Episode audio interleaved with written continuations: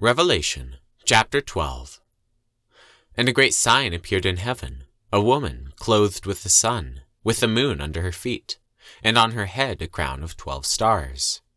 She was pregnant and was crying out in birth pains, in the agony of giving birth.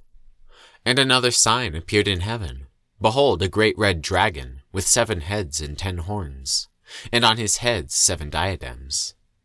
His tail swept down a third of the stars of heaven and cast them to the earth. And the dragon stood before the woman who was about to give birth, so that when she bore her child he might devour it.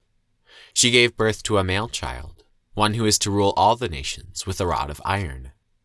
But her child was caught up to God and to his throne, and the woman fled into the wilderness, where she has a place prepared by God, in which she is to be nourished for 1,260 days. Now war arose in heaven Michael and his angels fighting against the dragon. And the dragon and his angels fought back, but he was defeated, and there was no longer any place for them in heaven. And the great dragon was thrown down, that ancient serpent, who is called the devil and Satan, the deceiver of the whole world. He was thrown down to earth, and his angels were thrown down with him. And I heard a loud voice from heaven saying, Now the salvation, and the power, and the kingdom of our God and the authority of his Christ have come.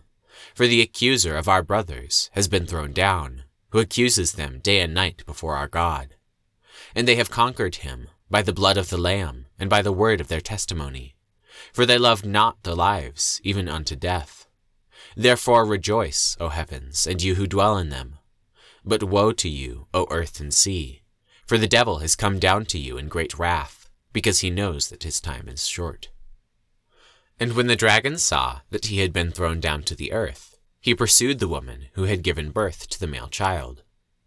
But the woman was given the two wings of the great eagle, so that she might fly from the serpent into the wilderness, to the place where she is to be nourished for a time, and times, and half a time.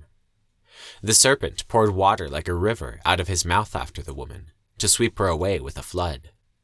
But the earth came to the help of the woman, and the earth opened its mouth and swallowed the river that the dragon had poured from his mouth. Then the dragon became furious with the woman, and went off to make war on the rest of her offspring, on those who keep the commandments of God and hold to the testimony of Jesus. And he stood on the sand of the sea,